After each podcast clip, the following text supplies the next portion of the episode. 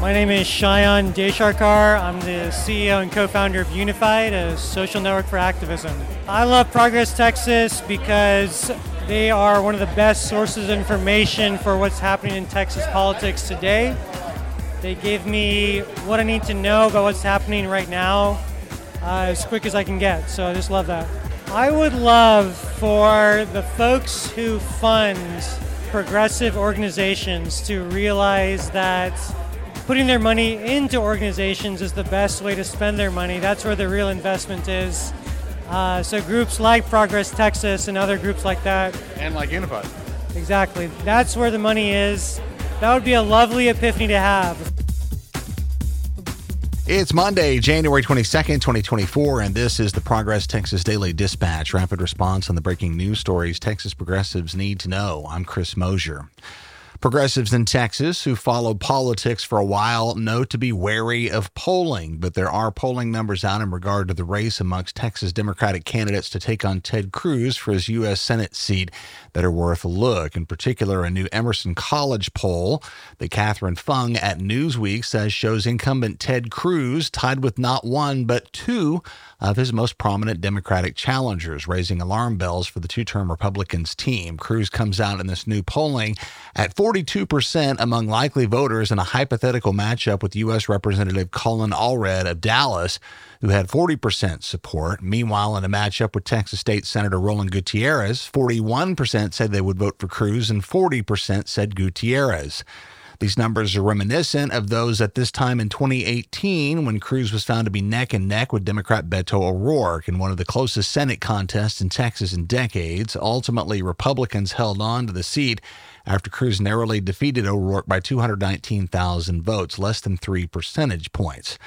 Could this time be different? Texas progressives? That answer is up to us, which leads me to another part of this Emerson poll that says that while Allred holds a decisive lead amongst Democrats who have made up their minds here in January, with 29% voting to support Allred, 7% stating support for Gutierrez, and 6% going with Nueces County District Attorney Mark Gonzalez, a plurality of voters, 37%, are still undecided ahead of the March primary. Spencer Kimball, executive director at Emerson College Polling, says, quote, significant portions of several key constituent groups are undecided in the Democratic Senate primary including Hispanic Democratic voters, Gen Z and millennial voters, and voters without a college degree. To avoid a runoff, Allred needs to make inroads with these voters like he has with Democrats in their 60s and those with postgraduate degrees, unquote. If no individual primary candidate receives over 50% of the votes in the race, the top two candidates will head to a May 28th primary runoff election. Meanwhile, Cruz is kowtowing to the former guy with a degree of desperation that surprisingly has yet to be seen thus far from America's oiliest lawmaker. Bess Levin at Vanity Fair writes that Cruz again proved that he is perfectly happy to debase himself when he endorsed Donald Trump for president for a third time last week. A great time to run down the reasons this is particularly shameful. The fact that Trump suggested that Cruz's father was in cahoots with the man who killed President John F. Kennedy. And this was not some side comment or joke. In 2016, Trump said Cruz's father, Rafael Cruz, a Cuban national, quote, was with Lee Harvey Oswald prior to Oswald's being, you know, shot. That was reported and nobody talks about it, but I think it's horrible. I mean, what was he doing? What was he doing with Lee Harvey Oswald shortly before the death, before the shooting? It's horrible, unquote. Not to mention Trump later saying Cruz's wife Heidi was ugly and threatening to, quote, spill the beans on her.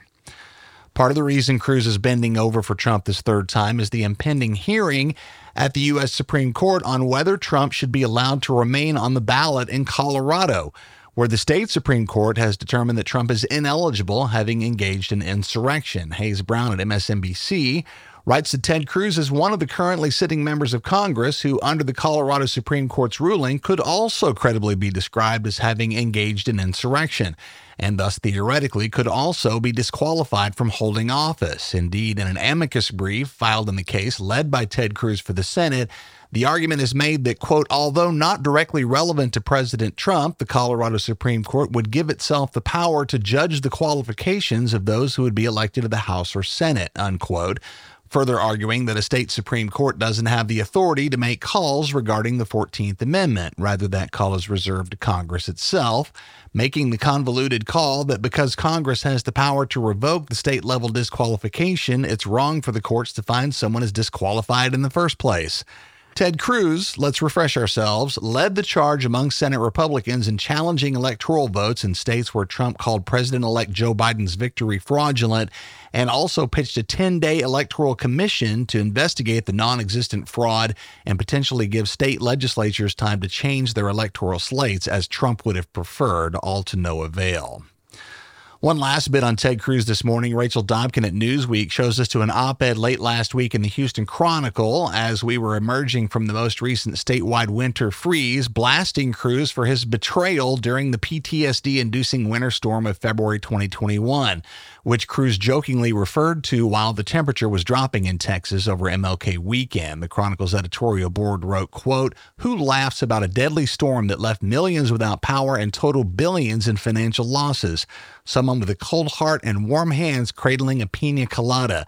Your dog Snowflake may have forgiven you for your betrayal, Senator, but we haven't, unquote. That storm also killed a still uncertain number of Texans, at least 246.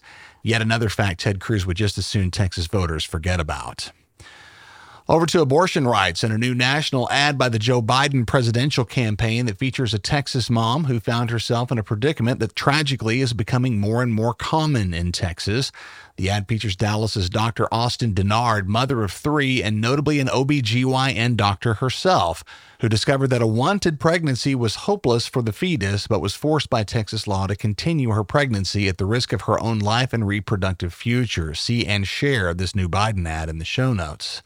Newsweek, at the same time, publishes an op-ed by Erin A. Snider, an assistant professor of international affairs at Texas A&M University's George H.W. Bush School of Government and Public Service, who also found herself lacking critical abortion care following a miscarriage and was instead subjected to a harrowing brush with death. Folks, these stories are not from the fringe or an example of extreme cases being inflated for effect. This is the real reality facing all pregnant people in Texas. It's fair to say that it's no longer safe to bear children here. And Snider writes that she worries that situation could befall women across the country should Republicans win big this fall to the border, and Brian Karem at Salon, who writes that Governor Greg Abbott is pushing Texas to the brink on immigration, caring little about the law or the people he hurts in the name of politics calling out Texas's notoriously outsized sense of pride as one of the underpinnings of the cruelty that lies at the heart of our governor's immigration vision, highlighting the role of American business and its need for cheap labor, which is typically glossed over in border discussions, and wondering what nightmares may be yet to come as a result of Abbott's standoff at Eagle Pass with the federal government. Good read in the show notes.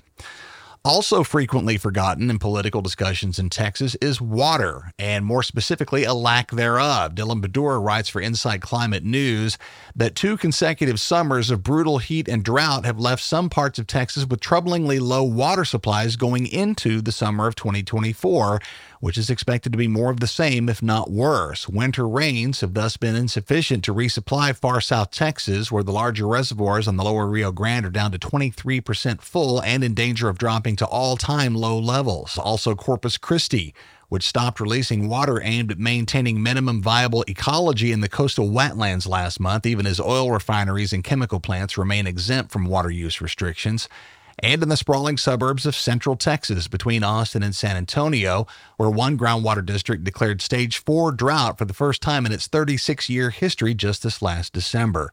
Baddour writes that Texas rainfall typically peaks in May, but if it doesn't this year and we don't see an unusual drought breaking event like a hurricane before then, some parts of Texas may need to start bracing for impact this summer.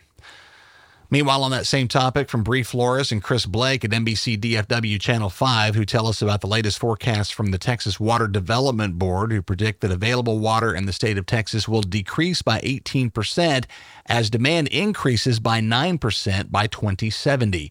See the NBC DFW link in the show notes for a deep dive into Texas's uncertain water future, no pun intended, on the Texas Wants to Know podcast. Over to energy, top of mind in Texas lately, even with a relatively mild winter freeze. Another op ed, this time from Judd Messer in the Dallas Morning News, who notes that while the grid did okay this last go round, albeit with the now common calls for public conservation from ERCOT that do little to bolster public confidence, trouble remains on the horizon as demand for power in Texas is growing at a rate so steep that it's likely to be almost impossible for ERCOT to keep pace and that that growth combined with hotter summers and colder winters will lead to even more strain on the Texas power grid. Messer calls for immediate improvements to transmission systems and for reform in the financial part of all this, noting that an antiquated power system is an expensive power system.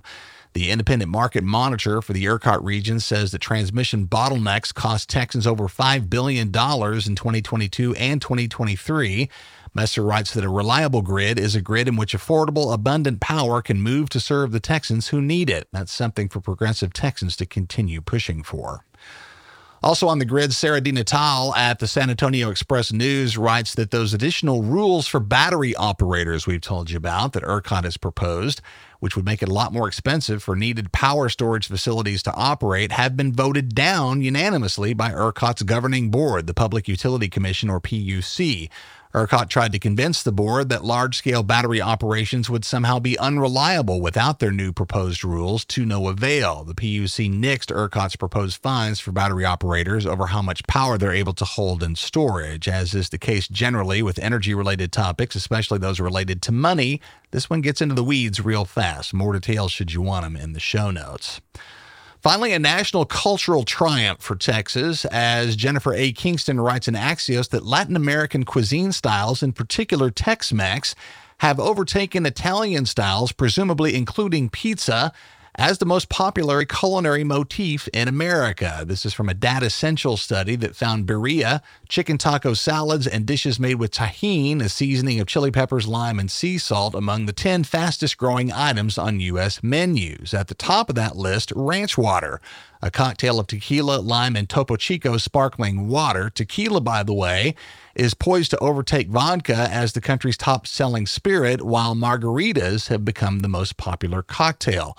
The study says millennials are thought to be the first generation to actually prefer Mexican cuisine over Italian, followed by Gen Z, the first generation to prefer both Mexican and Chinese cuisine over Italian. The study concludes that considering that Tex Mex dishes also tend to produce high profit margins for restaurants, the Tex Mex boom is very likely to stick around for a while. And as we close, again, a mention of two job openings we have here at Progress Texas. We're looking for a full time advocacy manager, and we also need a communications intern, a paid and flexible position. Come on and join the team. Both those listings are up now at our website. That's the Progress Texas Daily Dispatch for this Monday, January 22nd, 2024.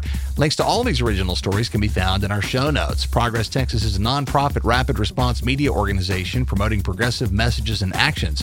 While campaigns come and go, we're the permanent home for progressive media and action in the Lone Star State. As we've mentioned, it's a big election year, and you can get the merch to match your progressive values at our always open web store at progresstexas.org, where you can choose from Y'all Means All, Revolution, or our most popular Humans Against Ted Cruz t shirts, union made right here in the Lone Star State. With your purchase, you'll support our important work and look great doing it. Again, the web store and other ways to support our ongoing mission can be found at progresstexas.org. I'm Chris Mosier. Thanks for listening. Have a great day and a great work week, and we'll see you again tomorrow morning.